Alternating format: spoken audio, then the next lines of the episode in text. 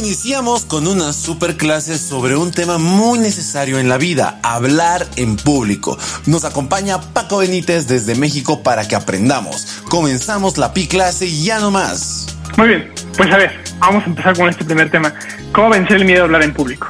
Y es muy interesante porque desde ahí estamos equivocados. No existe el miedo a hablar en público. No tenemos miedo a eso. El miedo es cuando existe un estímulo externo que podemos identificar con claridad y que nos causa un estímulo o una reacción interna que también podemos identificar con muchísima claridad. O sea, voy caminando en un callejón oscuro y de repente hay dos personas atrás caminando, cada vez se acercan más. ¿Tienes miedo? Igual y sí. ¿A qué le tienes miedo? A las personas. ¿Qué sientes? Pues la necesidad de salir despavorido. Eso es miedo. Estás nadando en un pantano y de repente ves un cocodrilo. ¿Te da miedo? Claro. ¿De qué? Del cocodrilo. Pero vas a subir al escenario. ¿Tienes miedo? Ok, sí. ¿De qué? ¿Del escenario? No. O sea, si ves un escenario por ahí, ¿te da miedo? No. ¿Del micrófono? O sea, si ves el micrófono ahí parado, ¿sales corriendo? No. ¿Del público? O sea, si ves a mucha gente junta, ¿te da miedo y sales corriendo? No. O sea, no tenemos miedo a hablar en público. Desde ahí estamos equivocados. Lo que tenemos son nervios. Y la diferencia del miedo con los nervios es que los nervios se pueden controlar. Y de hecho, hasta llegan a ser muy ricos. Entonces, no podemos controlar el miedo, pero lo que sí podemos es controlar los nervios. Y cuando partimos de los nervios, entonces ya no nos van a traicionar. Fíjense, los nervios se causan por dos hormonas que tenemos todo el tiempo en nuestro cuerpo. Se llaman adrenalina y cortisol. Y funcionan, de hecho, para salvar nuestra vida. En el caso de que pues está el perro por ahí y te sale corriendo y nos quiere perseguir y nos quiere morder, ¿qué hace la adrenalina y el cortisol? Hace que podamos correr más rápido que ese perro durante un par de segundos. Y si nos llega a morder, bueno, hace que no duela demasiado para que podamos seguir corriendo y ya en nuestra casa, ya tranquilos, ya empezaba a doler esa mordida. Pero en ese momento, la mordida no se sintió y pudiste escapar. Sirve para, te está persiguiendo el cocodrilo, bueno, pues nadas mucho más rápido a pesar de que estés exhausto, porque te van a salvar la vida. Pero cuando vas a hablar en público, como que tu vida no está mucho en riesgo. Entonces, en realidad, esas hormonas que te hacen ser un superhéroe no se necesitan, pero están ahí listas para activar el cuerpo. Entonces, tu cuerpo está extremadamente activo, tu corazón va mucho más rápido, los músculos necesitan muchísimo más oxígeno y es lo que te causa esa respiración cortada, eso que se me empieza a olvidar, empieza a sudar. Claro, tu cuerpo está listo para levantar un automóvil si se necesita, pero tú nada más vas a estar parado hablando. Imagínate tener todo ese potencial y no usarlo. Y el cuerpo ya está listo. O sea, dime a qué automóvil tengo que levantar y lo cargo en este momento. Bueno, eso es lo que pasa con esas hormonas. ¿Cómo se controlan? De dos maneras diferentes. Existen estas que se llaman soluciones psicológicas, pero también esas que se llaman soluciones biológicas. O sea, los nervios se sienten y se tienen que atacar o controlar con soluciones del cuerpo. Pero también los nervios se causan por ideas que tenemos y se atacan o se reducen a través de las mismas ideas que tenemos. ¿Vale? Entonces vamos a empezar con las soluciones psicológicas, que son las más fáciles. Fíjense, no tenemos miedo, tenemos nervios, pero ¿se han dado cuenta que los nervios sienten muy parecido a la emoción? O sea, ¿estoy emocionado o estoy nervioso? ¿Saben cuál es la diferencia biológicamente? Ninguna. El cuerpo produce las mismas hormonas, tiene los mismos efectos, se prepara igual, el cuerpo se siente exactamente igual. La única diferencia entre el nervio y la emoción es lo que nos decimos a nosotros mismos. ¿Estoy nervioso o estoy emocionado? Si le vas a llegar a tu chico o a tu chica, ¿qué sientes? ¿Nervios o emoción? Pues un poquito de las dos, no sabes exactamente cuál. Vas a hacer tu examen de ingreso o al final el examen de graduación. ¿Nervioso o emocionado? Un poquito de los dos. Es que son los dos. La única diferencia es lo que te estás diciendo tú. ¿Cómo poder atacar eso? Pues muy fácil. Te ves en el espejo y en vez de decir, híjole, me muero de miedo, me muero de nervios, ¿sabes qué? Es que me muero de emoción. No estoy nervioso, estoy súper emocionado, porque la única diferencia del mensaje eres tú. Muy bien, entonces, te dices al espejo, estoy emocionado, no estoy nervioso. Ese pequeño cambio de chip ayuda a poder controlarlo un poquito, porque cuando estamos emocionados queremos que las cosas pasen, cuando estamos nerviosos no queremos que las cosas pasen. Estoy emocionado porque ya casi salgo de vacaciones. Perfecto, quieres ir de vacaciones. Estoy emocionado porque me voy a aventar por fin del bungee que siempre lo he querido hacer. Pues quieres aventarte, pero cuando estás nervioso por las vacaciones no quieres, bueno, nadie está nervioso nunca por vacaciones, ¿no? Pero no quieres que lleguen, estás nervioso por el salto del bungee, no quieres el bungee. La diferencia es tu pensamiento. Entonces di ese pensamiento y con eso empiezas a cambiar tu chip. Ahora, ¿qué otra cosa sirve? Porque es muy subjetivo, ¿no? Decirte en el espejo, órale, sí, estoy emocionado, ya va a funcionar. No, tienes que acompañarlo con otras dos cosas diferentes. que yo las llamo anclas. Ustedes no sé si sepan lo que es un ancla, no de las de los barcos que tiran para que estén anclados en el mar y no se muevan, sino un ancla es una reacción interna que se produce por un estímulo externo y que generalmente no podemos controlar. ¿A qué voy? ¿Alguna vez han estado caminando en la calle y de repente les llega un olor y dicen, ay, huele igualito a como olía la casa de mi abuelita? O vas caminando por ahí, ay, hueles igual que mi papá, por ejemplo.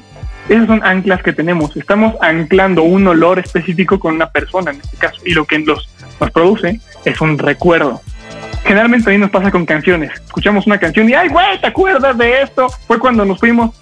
Estás anclando la canción con la experiencia. Y no es nuestra culpa, no decimos, a ver, esta va a ser la canción del viaje. No, resulta que te fuiste de viaje y esta canción que tuviste es la que más se nos quedó a todos y se vuelve la canción del viaje. Bueno, ¿qué pasa si eso lo hacemos consciente, pero para un estímulo que también sea consciente? Que no sea nada más de emoción, sino que sea de seguridad. ¿Alguna vez han empalagado con algo? Yo cuando era chiquito me empalagué con unas cremitas, que es un dulce que según yo es de varias partes del mundo, no sé si lo tengan allá, pero cremitas son dulce chiquito que te comes, parece como gelatina, pero es mucho más dulce. Bueno, cuando yo era pequeño me encantaban las cremitas y comí muchísimas cremitas y me comí como 17 cremitas el mismo día, o sea, vomité y todo, fue horrible. Bueno, me encantaban las cremitas. Al otro día y durante los siguientes 10 años yo no pude volver a oler las cremitas porque me recordaban el malestar. Hay gente que no puede comer miel con limón, que es un remedio casero para la garganta, porque si lo huele se acuerda de la sensación de estar malo y mejor no lo quiere. No porque no sepa bien, sino porque traes todo esto detrás. Eso es un ancla que también tenemos y que nos metemos sin querer. Bueno, vamos a meternos esta ancla, pero de seguridad. ¿Qué pasaría si pudiéramos disparar conscientemente algo para que internamente nos sintiéramos más seguros para poder subir al escenario? Bueno, eso se puede hacer. No es muy fácil porque toma tiempo, pero se puede hacer. ¿Alguna vez han visto a los jugadores de fútbol cuando se bajan de su camión y traen sus beats? Van todos concentrados, caminando, no en entrevistas, no saludan a la gente. Uno hasta los puede tachar de... Es que son muy alzaditos, es que no sé qué expresión voy a usar, que igual no me entienden allá, entonces se creen mucho, se creen la gran cosa, entonces van caminando y, oye, ¿por qué se creen la gran cosa? Si le deben su carrera al público que los ve, ¿no? Sí, pero lo que no entendemos es que están extremadamente concentrados en los beats, están esta música de concentración, antes del partido también esta música de inspiración, esa música lo que los hace es sentirse más seguros, más confiados, más inspirados, es su canción de seguridad. Eso también podemos tener nosotros. ¿Qué canción te hace sentir extremadamente seguro? ¿Qué canción te hace sentir muy bien? Que puedes lograrlo todo. Cada quien tiene una de esas canciones. La escuchamos, la tenemos en nuestro playlist y la ponemos y decimos, wow, sí. Esa canción, identifícala muy bien. Y antes de subir al escenario, un par de minutos antes, unos 5 minutos más bien, ponla y escúchala, cántala, muévete mientras la escuchas y súbete al escenario con la sensación de esa canción. Entre más veces la escuches, solamente para eso vas a empezar a relacionar que esa canción es con la que te subes al escenario y con la que te sientes seguro. De esa manera, subes mucho más confiado. Y ya te dijiste al espejo, hey, estoy emocionado, no estoy nervioso. Bueno, eso ayudó también. Y vamos a meternos hoy a otra ancla. Esa es una ancla musical. Pero ¿por qué no nos metemos una ancla física? O sea, ¿qué pasaría si pudiéramos disparar en nuestro cuerpo esa sensación al momento de tocarnos? Bueno, se puede hacer. Es complicado también, pero con pura práctica. Cerramos nuestros ojos y tratamos de recordar ese momento en el que nos sentimos extremadamente bien.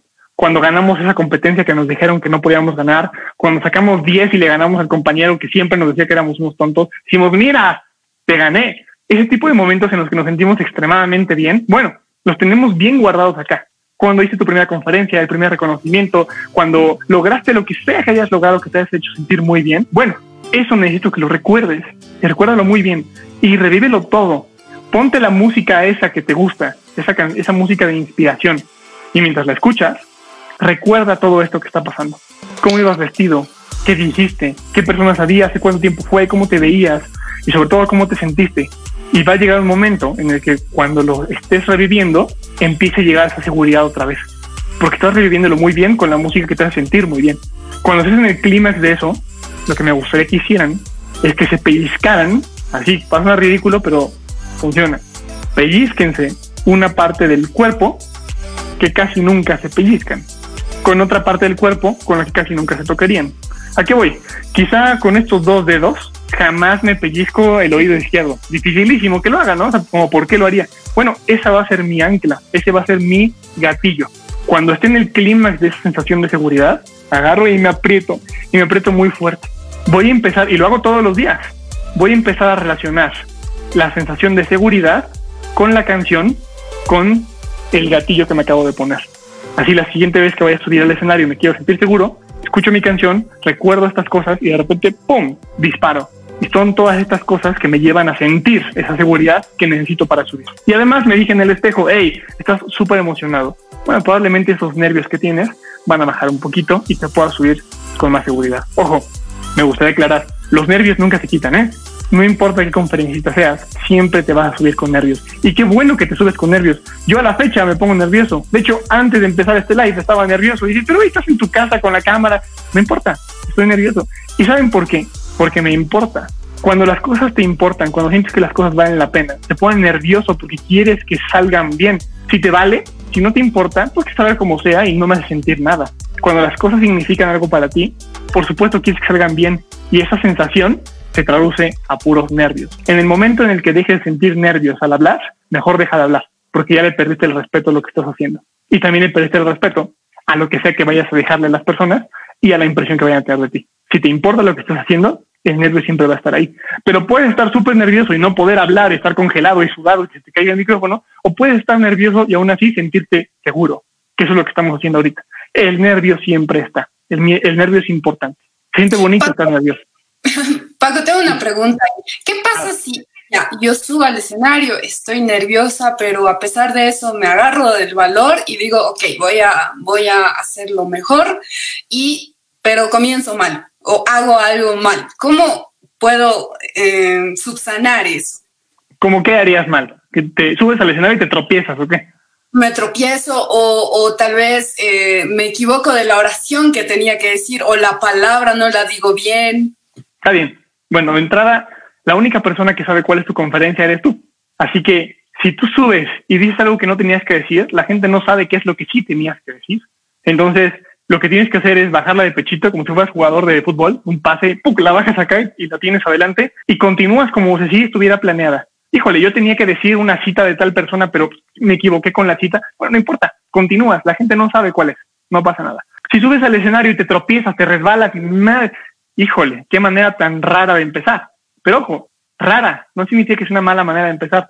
¿Qué pasaría si eso estuviera planeado? Si tienes que subirte al escenario cayéndote. O el otro lado. Cuando tú das una conferencia, ¿de qué lado quieres que esté el público? ¿De tu lado o del lado de alguien más? Pues quieres que esté de tu lado. ¿Y sabes cuál es la manera más fácil para que el público esté de tu lado o que estemos del mismo equipo? Que nos riamos. La risa evolutivamente funciona para unir a las personas, para hacer estos lazos y demostrar que pertenecemos al mismo grupo. ¿Alguna vez les ha pasado que van con sus amigos y demás, nos estamos riendo todos porque además alguien dice un chiste y todos se ríen, todos se tienen que reír? Cuando alguien no se ríe es medio raro, y hasta lo vemos medio raro porque, oye, ¿por qué no te reíste si perteneces al grupo? Si nos reímos, te ríes. Bueno, hay veces que no nos da tanta risa, pero aún así nos reímos porque si no lo hacemos, no pertenecemos. La risa significa que pertenecemos. Entonces, si tú te tropezaste, ¿qué es lo que va a hacer el público? Generalmente se va a preocupar, pero también se quiere reír porque está muy chistoso que te tropieces en el escenario. Bueno, úsalo a tu favor. O sea, vas, te tropiezas, híjole, te levantas y dices un comentario para darle permiso a la gente de reírse, porque todos se quieren reír, nada más que no quieren faltar respeto. Dales permiso de reírse y ríete tú también. De esa manera nos reímos juntos y no se ríen de mí. Y si ya nos reímos juntos, ya pertenecemos al mismo equipo. Entonces ahora sí puedo empezar la conferencia, pero mucho mejor que como lo hubiera empezado si no me tropezaba. Porque ahora ya somos del mismo equipo. Y antes no. Los tenía que convencer para ser el mismo equipo. Ahorita sin querer ya los convencí porque todos nos reímos. Entonces, no importa qué pase, siempre lo puedes utilizar a tu favor. Tienes que tener la habilidad para poderlo hacer funcionar. ¿Cómo sacas esa habilidad? Pues con pura práctica. O sea, súbete al escenario y tropiézate a propósito. A ver qué pasa. A ver cómo lo haces. Y puede salir muy mal. Ni modo. Ya aprendiste cómo no se hacen las cosas. El mejor maestro para dar en público es el escenario. No son los talleres, no son los cursos certificados, no son los libros. Yo tengo un máster en oratoria por una universidad de España. Me tardé quién sabe cuánto tiempo. Fue en línea. ¿Sabes cuántas veces hablé?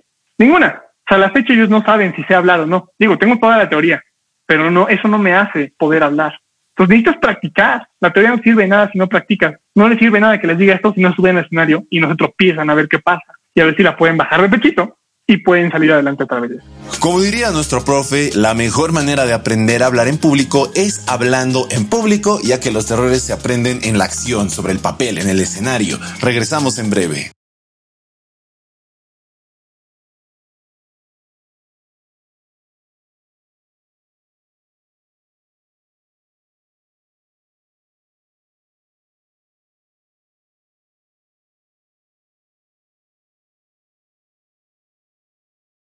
Ponte las pilas porque continuamos aprendiendo nuevos tips para hablar en público. Regresando un poquito a la parte del miedo y el nervio de hablar en público. Ya dijimos las soluciones psicológicas. Bueno, van las soluciones biológicas. Y vamos a regresar un poquito a las hormonas que les comentaba, la adrenalina y el cortisol. El cortisol se siente desde el momento que te dicen, oye, la siguiente semana tienes que dar una conferencia. Hijo, en ese momento sientes como un frío, así, okay. Y a medida que el tiempo va pasando y se va acercando la fecha, el cortisol va aumentando. Sientes que no puedes respirar, sientes cosas que no deberías sentir, ¿no? La adrenalina es un shot de energía que dura unos pocos segundos y se sienten generalmente cuando ya sabes que es inevitable y estás en backstage y te presentan, en ese momento, ¡pum!, el cuerpo saca la adrenalina. Pero acuérdense, tenemos la posibilidad de ganarle un cocodrilo nadando, de correr más rápido que un perro, de pelear más duro si es que necesitamos salvar nuestra vida, pero como no tenemos que salvar nuestra vida porque estamos en un escenario y nuestra vida no corre peligro, pero tenemos la fuerza para hacer eso, el cuerpo está preparado para esa actividad y demanda los recursos para esa actividad y tú no le vas a mandar esos recursos porque no estás haciendo la actividad. O sea, si corres muy rápido, ¿qué es lo que pasa con tu respiración? Se agita. Necesitas meter más aire para que el cuerpo pueda funcionar. Bueno, el cuerpo está listo para hacer eso. De hecho, ya te está pidiendo el oxígeno, pero no estás corriendo. El cortisol, vamos a suponer que somos un automóvil. El cortisol, el oxígeno es nuestra gasolina. El cortisol llega y te chupa la gasolina. Así, hey, necesito la gasolina. Y tú, oye, pero la necesito yo para arrancar. El cortisol, sí, pero yo la necesito porque te voy a salvar la vida. Entonces te va quitando gasolina. Y la adrenalina dice, oye, písale muchísimo. Y tú le dices, oye, pero nada más tengo un cuarto de gasolina, no va a alcanzar el tanque. Y si no importa, tú písale. Pero no le tienes que pisar, vas a una carretera de 30 kilómetros por hora. Si le pisas y te quitan gasolina, lo que va a hacer es que te ahogues. Pues es lo que hacen esas dos hormonas. Cuando tenemos una pista de carreras, ahí sí podemos meterle y que nos roben lo que sea. Tenemos mucha gasolina. Cuando hablamos en público no tenemos gasolina. Entonces, ¿qué podemos hacer para matar o para controlar el cortisol y para controlar la adrenalina? Bueno, muy fácil. El cortisol nos quita gasolina. La gasolina es el oxígeno. Necesitamos meterle oxígeno al cuerpo. ¿Cómo se lo metemos? Pues mira, muy fácil. Uno pensaría, pues nada más respira. Y sí, es nada más respira, pero no es respirar como estamos acostumbrados. Se llama respiración diafragmática y ustedes seguramente la conocen. Básicamente, cuando estamos en clase de educación física, nos dicen que respiremos y respiramos con el pecho. Y se infla el pecho. Pero naturalmente, lo que se debería inflar, entre comillas, es el estómago. No que se infla el estómago, pero los pulmones van hasta abajo. Cuando tú ves a un bebé recién nacido, ¿cómo respira? Alza la pancita. Cuando ves a un cachorrito, ¿cómo respiran los cachorritos? Mueven la pancita. Y no tan cachorritos, ve a tu perro de 10 años y vas a ver cómo se duerme y la panza es la que hace así, no sus costillas, ¿vale? No esta caja torácica. Pero nosotros sí, ¿por qué? Porque no sabemos respirar, somos tan malos hasta para respirar. ¿Cómo lo hacemos para respirar bien? Respiración diafragmática. Imagínate que tenemos dos compuertas en los pulmones. La compuerta de arriba, que es la que sabemos llenar, y tenemos una compuerta abajo que no hemos llenado, pero podríamos llenar. Entonces, conscientemente vamos a relajarnos, vamos a inhalar profundo a través de la nariz y vamos a tratar de llenar la compuerta de abajo. Conscientemente infla el estómago mientras inhalas. Y vas a ver que se siente raro porque estás inflando el estómago, pero no estás inflando las costillas. Entonces, y te vas a quedar corto, o sea, de repente ya metiste todo el aire que podías meter, hasta se siente duro. Perfecto. Pero ese no es todo el aire que puedes meter. Puedes meter todavía más aire. ¿Cuál? El que generalmente ya metías porque estabas respirando mal. Ya llenaste la compuerta de abajo. Ahora llena la compuerta de arriba que siempre llenaste. O sea, ahí llegué, vamos a llenar la de arriba. Me ha costado un poco de trabajo porque no estamos acostumbrados. Pero llenamos abajo, pum, llenamos arriba, pum. Y entonces ya tenemos la capacidad completa. Y ahora exhalamos. Así es como no se tiene que hacer. O sea, ya entendimos cómo se mete el aire. Ya entendimos cómo funcionan estas compuertas. Pero no vas a poder respirar en dos tiempos. Eso es antinatural. Entonces lo que tienes que hacer es, con la práctica, acuéstate en la cama, boca arriba, siéntate en una silla y relájate.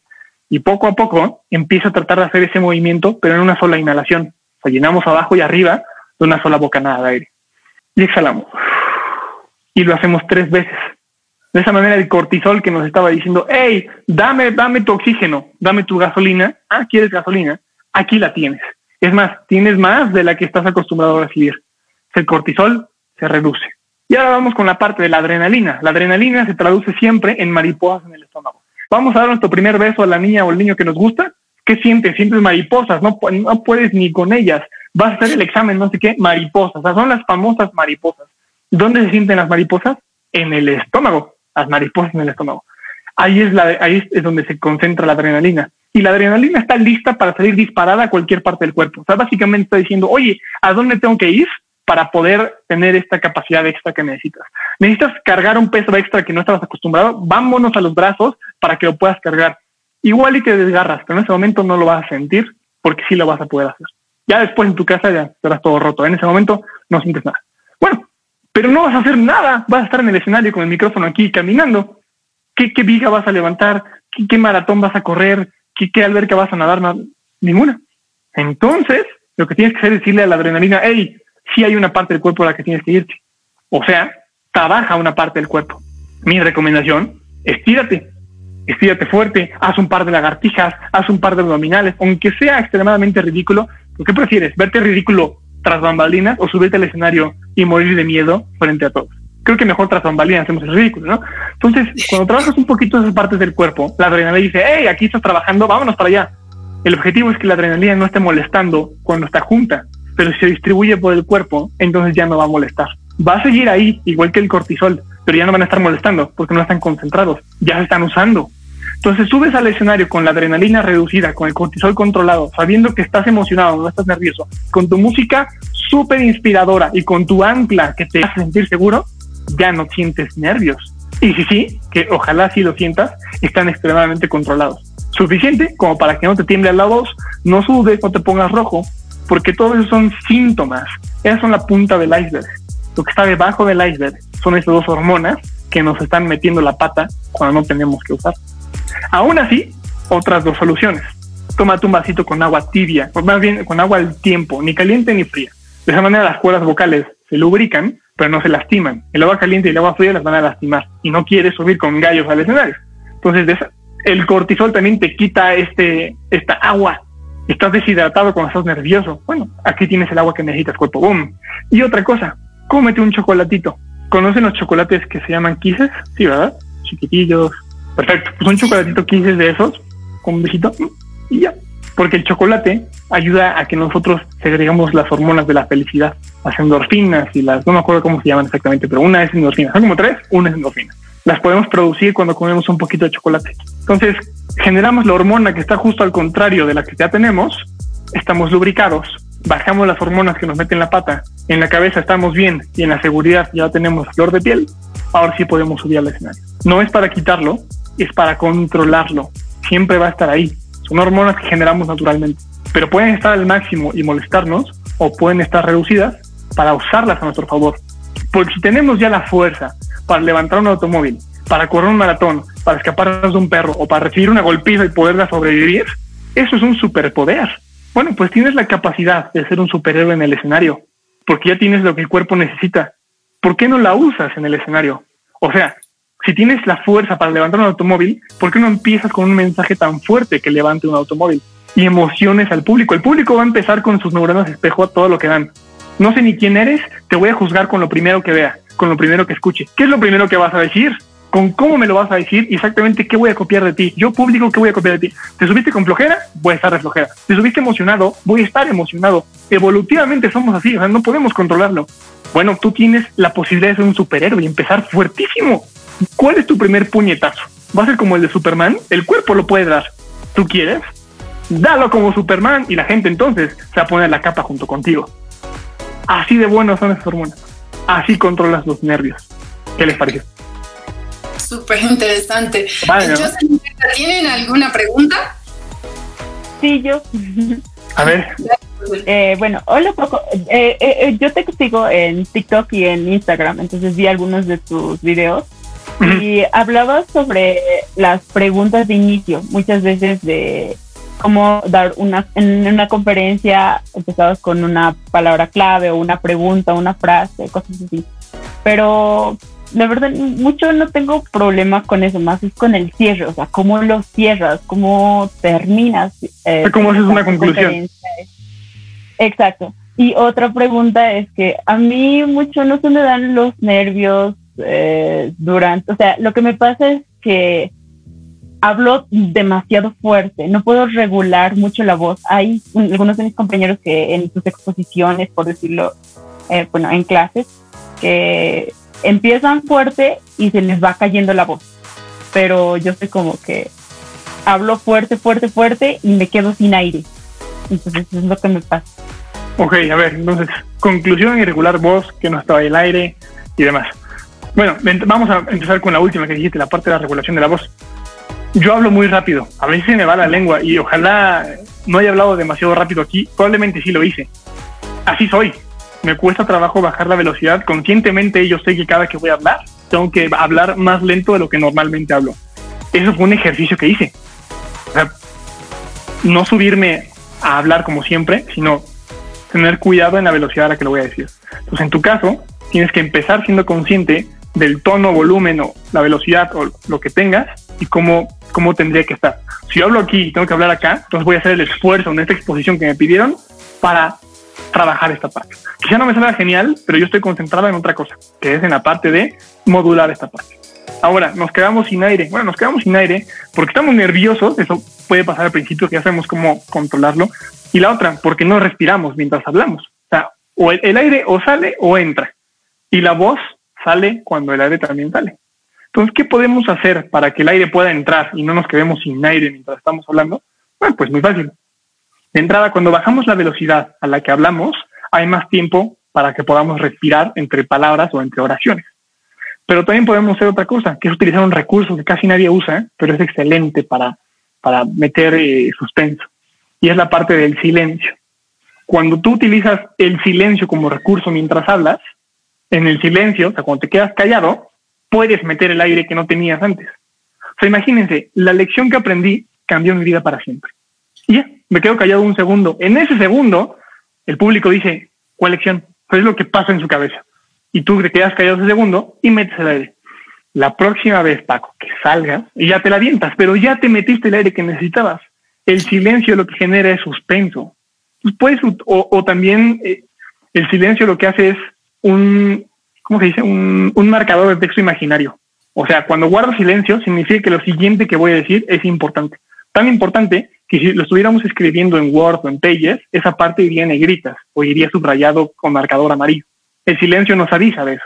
Entonces, cada que quieres enfatizar algo, cada que quieres puntualizar algo o quieres generar este suspenso, guarda un poquito de silencio. Y si reduces la velocidad a la que hablas, entonces vas a poder meter el aire que necesitas. Son estas dos. Ahora, ¿cómo modulas la velocidad, los tonos y demás? Bueno, yo no soy profesor de canto y no sé decirte a ciencia cierta cómo se hace. Pero te puedo decir lo que hice yo. Y es que cada quien tiene sus canciones favoritas y las canciones son muy diferentes. Hay unas que van muy rápido y son muy heavy y otras que van muy lento y son muy tranquilas, son muy light.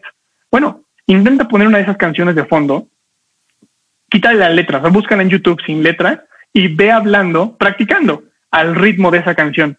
Quiero empezar a hablar más rápido. Ok, voy a poner una canción de fondo en el que los beats vayan más rápido y yo voy a tratar de hablar a la velocidad a la que va la canción. O al contrario, pongo una música más tranquila, más lenta y voy a hablar al ritmo de la canción que está sonando de fondo. Así, tú vas practicando. Inclusive, ¿sabes lo que hago yo? Cuando doy conferencias ahorita, sí le pongo música de fondo. Es una canción instrumental que dura 50 minutos y que me ayuda a acompañar la conferencia todo el tiempo. ¿A qué velocidad voy a hablar? A la misma velocidad de la canción. Es una canción que ayuda, de hecho, a mi mensaje. La conferencia es reflexiva y es emocional. La música me ayuda a que el público entre en ese mood. Y a mí me ayuda no solamente a estar en ese mood, sino a saber a qué velocidad tengo que hablar.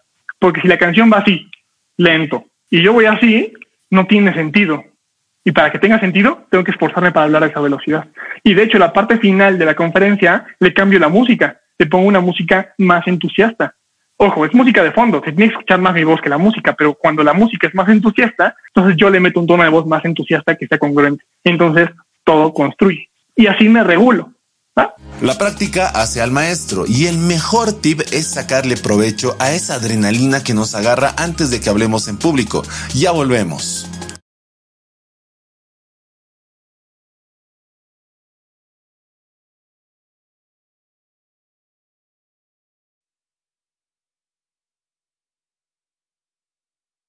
Regresamos con Pi Clases por ATV Radio. Sigamos aprendiendo juntos a nuestro profe y continuamos con la Pi Clase de ahora. Y la parte de la conclusión. Es muy fácil. La conclusión se hace de dos maneras diferentes y tiene dos partes diferentes. Se llama preconclusión y conclusión. Cuando tú quieres persuadir a las personas, estás defendiendo un argumento, cuando estás en esas partes como teóricas o van más a la psique o a la lógica, bueno, pues generalmente en tu desarrollo pues vas a estar expandiendo argumentos, ampliando los argumentos de los que estás sosteniendo tu postura, ¿vale? ¿Por qué tenemos que invertir aquí y no acá? Ah, pues por estas razones y demás. Bueno, al público se le va a olvidar lo que vas a decir. Es natural, no nos podemos acordar 50 minutos de contenido, es dificilísimo. Nos vamos a acordar de un par de cosas. Lo que tienes que hacer en la preconclusión es decirnos de qué cosas nos tenemos que acordar. O sea, lo que puedes hacer es decirnos otra vez cuáles son los argumentos de los que hablaste.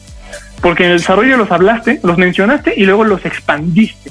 Y pusiste ejemplos, diste anécdotas, diste estadísticas. Bueno, al final te voy a dar la razón cuando termines tu desarrollo, pero no me acuerdo exactamente cuáles son las razones por las cuales tienes razón. Solo sé que la tienes. Exactamente de quién hablaste, ¿cómo fue? Bueno, en la preconclusión dime de qué se trataron esos argumentos. Fue por esto y por esto. Y luego va la conclusión. La conclusión es una frase final, la última oportunidad que tienes para asegurar tu postura, para darles una última probadita de reflexión, para que se vayan del auditorio con muchísima energía. Tú decides. Entonces puedes decir, la próxima vez que tengan $1,000 en su bolsa, asegúrense de meterlos en esta canasta. Muchas gracias. O sea, último mensaje. No es explicar de más, no es hacer ninguna otra cosa. Último mensaje, pero que tiene relación con tu preconclusión. Ahora, ¿qué pasa si tu conferencia no fue lógica, sino más bien fue sentimental, fue emocional?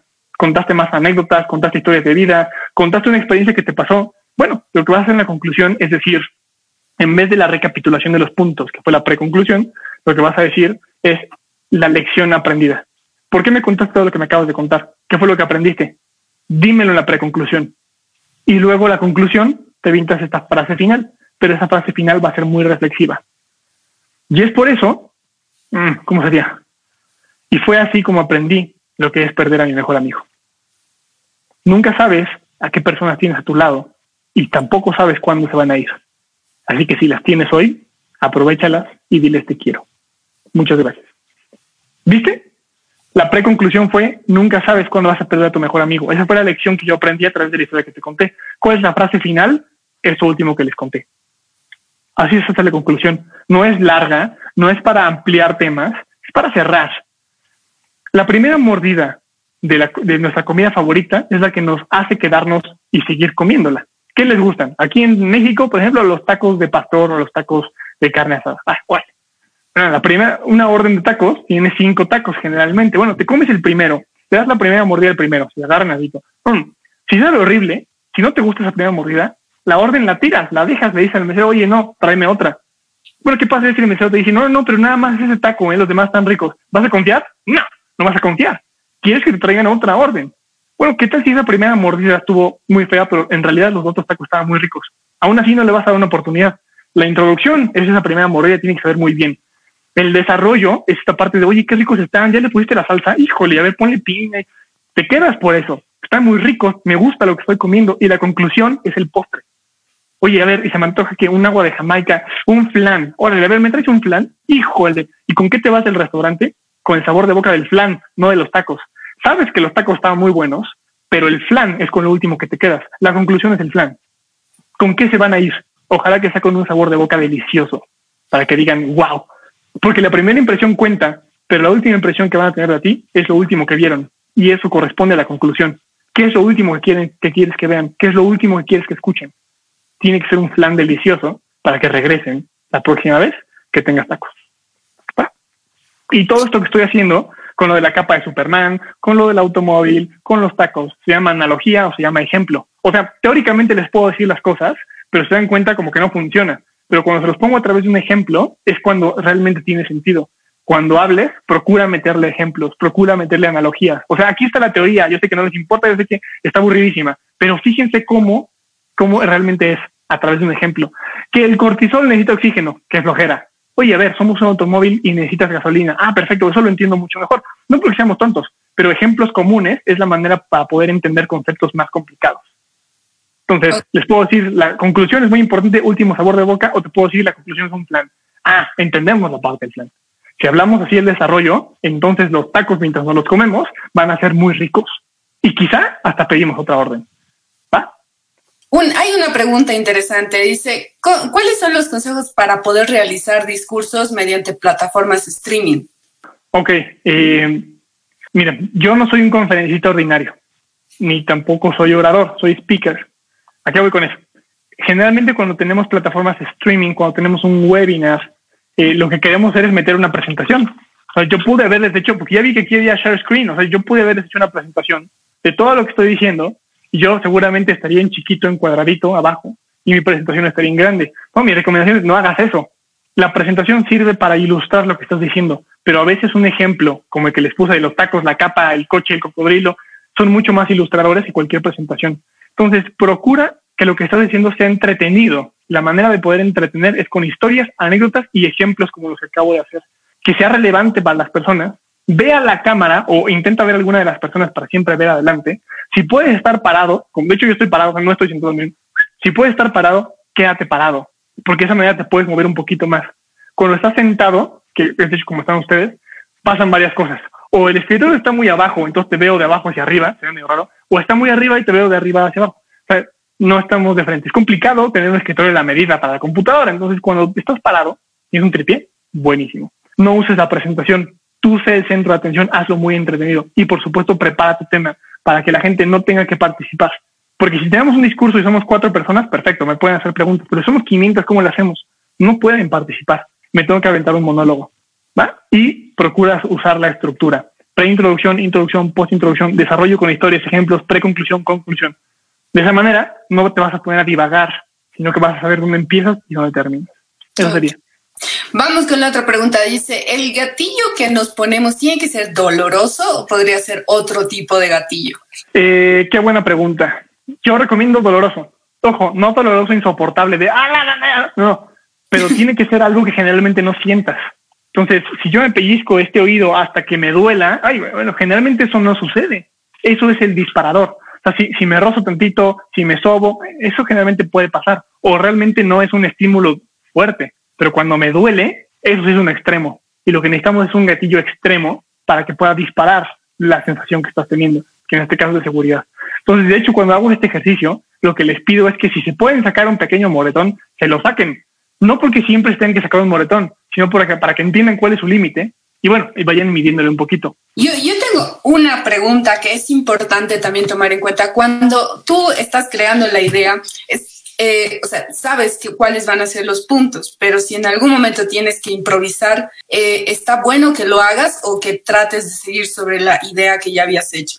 Ok, buena pregunta. La conferencia siempre tiene que tener un porcentaje de improvisación. Un mal conferencista da la misma conferencia siempre. Y ojo, no significa que tengas que cambiar la conferencia. Yo solamente tengo una conferencia, pero no hay 2 conferencias iguales.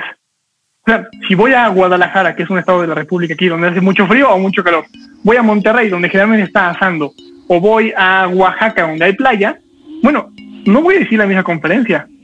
Si hay más viejitos que jóvenes, si hay más mujeres que hombres, si hay gente con niños, ¿voy a decir exactamente la misma conferencia? No. Tengo que tener la habilidad para poder adaptar mi mensaje o adaptar ciertas cositas a las personas a las que le estoy hablando. Si no importa quién me escuche, dónde esté, siempre doy la misma conferencia, entonces mejor grábate en YouTube y enséñame la conferencia a través de video y la veo en mi casa. O sea, tienes que poder improvisar y adaptarla para lo que sea que estás viviendo.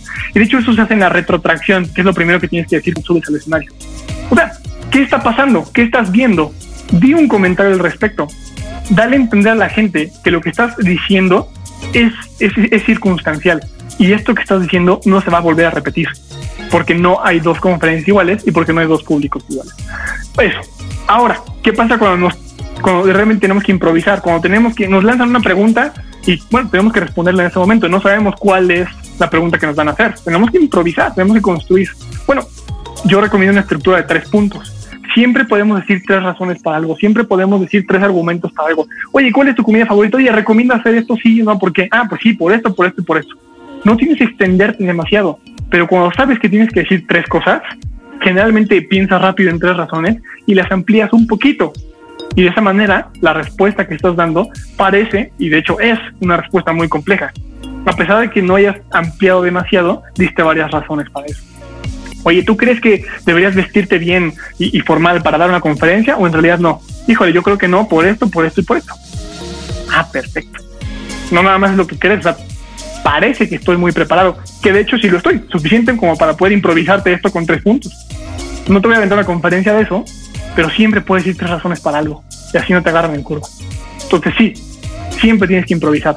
No el 80% de la conferencia, pero sí un 20%. Si estás poniendo un ejemplo de equipos de fútbol y yo voy a Bolivia, pues no les voy a poner los equipos de fútbol de México, les voy a poner seguramente los equipos de fútbol de Bolivia. Bueno, eso no pasa en México. Si estoy hablando de un dulce típico de México, bueno, si quiero enfatizar en un dulce, quizá agarre un dulce de Bolivia para que me entiendan, no uno de México. Esa improvisación es bien necesaria, ¿va? Ok. Carla, Jocelyn, ¿tienen alguna consulta, alguna duda? Cuando yo hablo en público hago esto. No sé si tengo... siempre tengo uno de estos muñequitos así. Entonces que estoy con eso en las manos en lugar de hablar o estoy jugando con eso. Entonces, ¿cómo me lo quito, digamos? ¿O cómo hago para evitar manejar estas cositas? O sea, que me ponen nerviosa. Es como, siento que cuando estoy nerviosa es como que me pongo a jugar con eso y estoy como que más tranquila. Y creo que me ayuda, digamos, pero... Claro, es un liberador de tensión. O sea, si tuvieras una bolita antiestrés, que para eso son, estás estresada, ¿dónde concentras el estrés? En la bolita. Y y de esa manera te relajas un poco. Pero si esa bolita la subes al escenario junto contigo y el público la ve, va a estar viendo la bolita en vez de verte a ti. O sea, a ti te ayuda, pero el público lo distrae. El peor enemigo para el conferencista nervioso son las cositas en las manos, son las llaves en la bolsa, son las pulseras, son las plumas, el apuntador. Hijo, es terrible porque se la pasan jugando con él. Lo que tú estás haciendo es liberar tus nervios a través de una cosita para que no obstruyan tu mensaje. Pero mientras lo liberas con la cosita, el público se da cuenta de esa cosita y va a ver esa cosita. Entonces, ¿qué tenemos que hacer ahí? ¿Cómo liberas los nervios? Si es que no podemos hacerlo a través de las manos, porque ojo, las manos sirven para hablar, como si fuéramos italianos, o sea, nos las amarran, no podemos hablar. Necesitamos hacer ademanes, necesitamos ilustrar lo que estamos haciendo con las manos. Entonces, de entrada, subirse al escenario sin nada en las manos. De hecho, si puedes tener un micrófono aquí de diadema o de solapa, mejor, así ni lo sostienes, que son mis favoritos. Pero supongamos que estás en un salón, o sea, ni siquiera está la posibilidad de tener un micrófono, ¿no? Con tus compañeros. Bueno, tus lápices, tus pulseras, tu reloj, o sea, lo dejas en tu lugar, no te subas al escenario frente al público, frente a tus compañeros, con eso. Y ahora, pero estoy muy nervioso y lo tengo que sacar por algún lado. Perfecto, está bien. Lo que tienes que hacer ahí es moverte. O sea, hay mucho conferencista, está muy mal hecho, que se paran, se plantan en un punto y parece que sus pies son de plomo y no se mueven. Y están hablando desde ahí. Mira, entre menos te mueves, la gente te percibe más lejano. Y tú quieres que te perciban cercano. O sea, no eres un maniquí que habla. Es una persona que se mueve y actúa. Entonces, ¿cómo liberas esos nervios que liberabas con tu pluma mientras te mueves? Elige 3 puntos en el escenario. Con escenario saben que me refiero a frente al grupo, frente a lo que sea. Entonces, elige 3 puntos en el escenario, que es uno en el centro, uno a la derecha y uno a la izquierda. Y habla un par de minutos o un minuto desde alguno de los puntos. Y desde ahí hablas. Siempre que estás un poquito nerviosa, te cambias de punto. No te quedas a la mitad del punto, no. Te cambias completamente el punto. O sea, das unos 2 pasos. Das 2 pasos a la derecha o a la izquierda, te plantas ahí, hablas un poquito y te vuelves a cambiar de punto para liberar esos nervios. Mientras caminas, liberas esos nervios. Y mientras pasa más tiempo, esos nervios también se controlan. Estamos nerviosos porque no sabemos qué viene, estamos nerviosos porque no sabemos qué van a pensar, pero es que estamos hablando, ya los nervios se mueren, ¿eh? O sea, duran muy poquito. De hecho, duran aproximadamente, me parece que son 6 minutos o 4 minutos los que duran. Así que si puedes librarla durante 6 minutos o 4 minutos, el resto de la conferencia ya no la vas a sentir nerviosa. Esos 4 minutos, camínalos un poquito, 1 minuto aquí, 1 minuto acá, 1 minuto acá y otro minuto en el centro. Y ahora sí, ese control se va a bajar y no necesitas agarrar tu plumita. Carla, ¿tú tienes alguna consulta, alguna duda? Sí. Bueno, justamente de todos los consejos que dice, quisiera saber si esto se aplica a las personas que tienen una fobia social, porque es un poco más complicado. Se podría decir que es mi caso, incluso saber si todas las personas pueden llegar a ser buenos presentadores. Okay, buenísima. Fíjate, yo creo que tú crees que tienes un hándicap en contra. O sea, la fobia social es algo que te prohíbe o que no te ayuda a hablar en público. Bueno, yo creo que si dieras una conferencia, la fobia social sería un arma a tu favor. ¿A qué voy? No por cómo te hace sentir, sino porque el mensaje que vas a decir va a ser extremadamente poderoso. ¿Qué pasa cuando estamos corriendo un maratón y vemos una persona que lo está corriendo sin piernas? O sea, va en silla de ruedas o va caminando, como algunas personas, va corriendo con las manos. Dices, este cuate es un crack. O sea, es inspirador, porque no debería poderlo hacer, pero lo está haciendo. Bueno, ¿qué pasa cuando alguien que tiene fobia social da una conferencia? Dices, esta chava no debería poderlo hacer, pero lo está haciendo. Así que si el cuate que no tiene piernas va corriendo con las manos, o va en la silla de ruedas y va más lento que tú entiendes que vaya más lento porque no tiene piernas, no debería ni correr.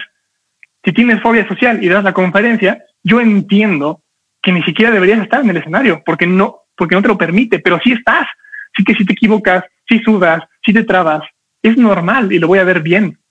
Porque a pesar de que no deberías hacerlo, lo estás haciendo y es natural que tengas todo eso. Pero ¿qué es lo que sí deberías hacer? Cuando armes tu conferencia, cojo, no es una conferencia, no una presentación en clase ni demás. Si vas a armar una conferencia, yo creo que deberías abordar el tema de la fobia social y decir que tú eres una de ellas. Entonces, ¿alguna vez vieron Game of Thrones? No sé si ustedes vieron esa serie Game of Thrones. Bueno, en la temporada 1, chéquense nada más la referencia que voy a agarrar. En la temporada 1 de Game of Thrones, pues está Jon Snow, que es un bastardo de los Stark, ¿no? Y todo el mundo le hace bullying porque es bastardo y él siente que no es bueno y demás. Pero llega Tyrion Lannister, el enano, que lo buleaban por ser enano, y llega con Jon Snow y le dice, si tú usas esa palabra bastardo como si fuera una armadura, nadie la va a poder usar en tu contra. O sea, si lo portas a flor de piel, nadie se puede burlar de eso, porque tú ya lo estás usando. Bueno, si tú portas este hándicap en contra que tienes, nadie puede usarlo como arma, porque lo estás usando como armadura. Entonces, yo creo que deberías usarlo diciendo que tú eres una persona así, y te arrancas con tu conferencia, que ojalá sea con un tema relacionado. Entonces, sos una chica que tiene este problema, lo está haciendo a pesar del problema, y además, o sea, de entrada, nuestras expectativas van a ser como wow, porque ya lo está haciendo. O sea, quedes en primer lugar o en último lugar, si corriste el maratón y no tienes una pierna, te vamos a aplaudir de pie, porque lo hiciste a pesar de que no deberías. Digas como digas tu conferencia, no deberías decirla, pero lo estás haciendo, te vamos a aplaudir de pie. Eso. Entonces, ojalá te haya servido. Yo creo que es un arma a tu favor, solo si lo usas como armadura. La última pregunta. ¿Qué podemos hacer o qué consejos nos darías, por ejemplo, si nos lanzan una pregunta y tenemos que improvisar en ese momento y son los nervios los que nos traban para poder responder? Ok, vale. Te viene una pregunta, es difícil, me capciona, no sabes qué decir. Antes de responder, toma una buena bocanada de aire. Piénsalo un poquito. No tienes por qué contestar rápido, ¿eh? Puedes decir, qué buena pregunta. Te tocas la barbilla, caminas un poquito de un punto a otro, eso te da un par de segundos para pensar la respuesta. Y mira, yo creo que... y te arrancas con la respuesta. Ahora, ¿qué tal si realmente no tienes la respuesta? A veces es mejor no decir nada a tratar de decir una babosada. Ojo, no tiene nada de malo no saber. Estamos muy acostumbrados a que si nos hacen una pregunta tenemos que tener una respuesta. Eso está equivocado. Hay veces que no tenemos respuesta. Y no tenemos por qué tenerlas todas. Está bien decir, oye, ¿sabes qué? No tengo la respuesta ahorita, pero te prometo que la tengo para mañana. Pásame tu mail y te la mando por ahí. Perfecto, de quedar medio bien a no decir nada para poder quedar bien, mejor toma esa. Si no tienes la respuesta, no tiene nada de malo decir que no la tienes, pero promete que la vas a tener. Porque si te preguntaron es porque deberías saber. Si no sabes, di que no sabes, pero promete que lo vas a saber y se lo vas a hacer llegar. Y si sabes, y sabes que estás nervioso, como que no te gusta que te hagan preguntas, haz lo que te acabo de decir. Toma una bocanada de aire, muévete un par de segundos, te plantas, y piensa en estas 3 o 2 puntos que le puedes responder. Ese tiempo es suficiente para poder pensar en sus argumentos. Acuérdate, no necesitas extenderte muchísimo. Con que amplíes el tema un poquito, es suficiente para responder esa pregunta. Y, ¿o quieres una respuesta un poquito más larga? Vale, o sea, ¿qué te parece si dejamos oportunidad a un par de personas más y ahorita que terminamos la conferencia, ya en corto platicamos tú y yo? ¡Perfecto! Si quiero aventar un debate contigo de 5 minutos, que sea bajo del escenario, para que otras personas puedan... preguntar para que no te pongan en jaque sobre el escenario y para que te puedas librar, entre comillas, de esa pregunta difícil que no quieres responder en ese momento. ¿Se vale no quieres responder? ¿Va? Muy bien. Entonces, Ya saben, ya tienen todos los consejos que Paco nos ha dado hoy día. Hemos hablado sobre que no tenemos miedos, tenemos nervios. Y también hemos hablado sobre tener gatilladores para poder hacer una difusión de esa energía de la que estamos llenos en ese momento por todo el tema de la presión de ir a dar una conferencia. También está el punto de crear una relación con el público para que podamos tener un lugar más amigable donde hablar. Y bueno, agradecerle a Jocelyn y a Carla por haber estado presentes en la clase y también a todas las personas que se han conectado en esta clase. Hemos aprendido, hemos hablado con Paco. Muchas gracias, Paco, de verdad, por esta clase, por esta gran clase. Nos va a ayudar un montón a todos los que hablamos generalmente todos los días, los chicos también en el cole dando las exposiciones, haciendo sus trabajos. Esto siempre es importante recalcarlo, ¿no? Porque el ser humano es hablante, entonces todo el tiempo quiere hablar y es importante recibir estos consejos de personas que están todo el tiempo capacitándose, nutriéndose de esto para poder compartirlo con otras personas. Muchas gracias. Gracias por haberme invitado, gracias por escuchar el monólogo de una hora que me aventé. Y bueno, acuérdense, el public speaking es práctica, no teoría. Así que no sirve de nada que les haya hecho todo esto si no suben al escenario a practicarlo. Felices por haber aprendido junto a Paco cómo hablar en público y perderle el miedo a esta forma de comunicación tan necesaria en nuestro día a día. Te esperamos para la próxima Pi Clase a través de Facebook de Pica Bolivia desde las 4 de la tarde de lunes a viernes. La educación debe continuar. Este programa fue producido por la Casa de la Televisión Inteligente.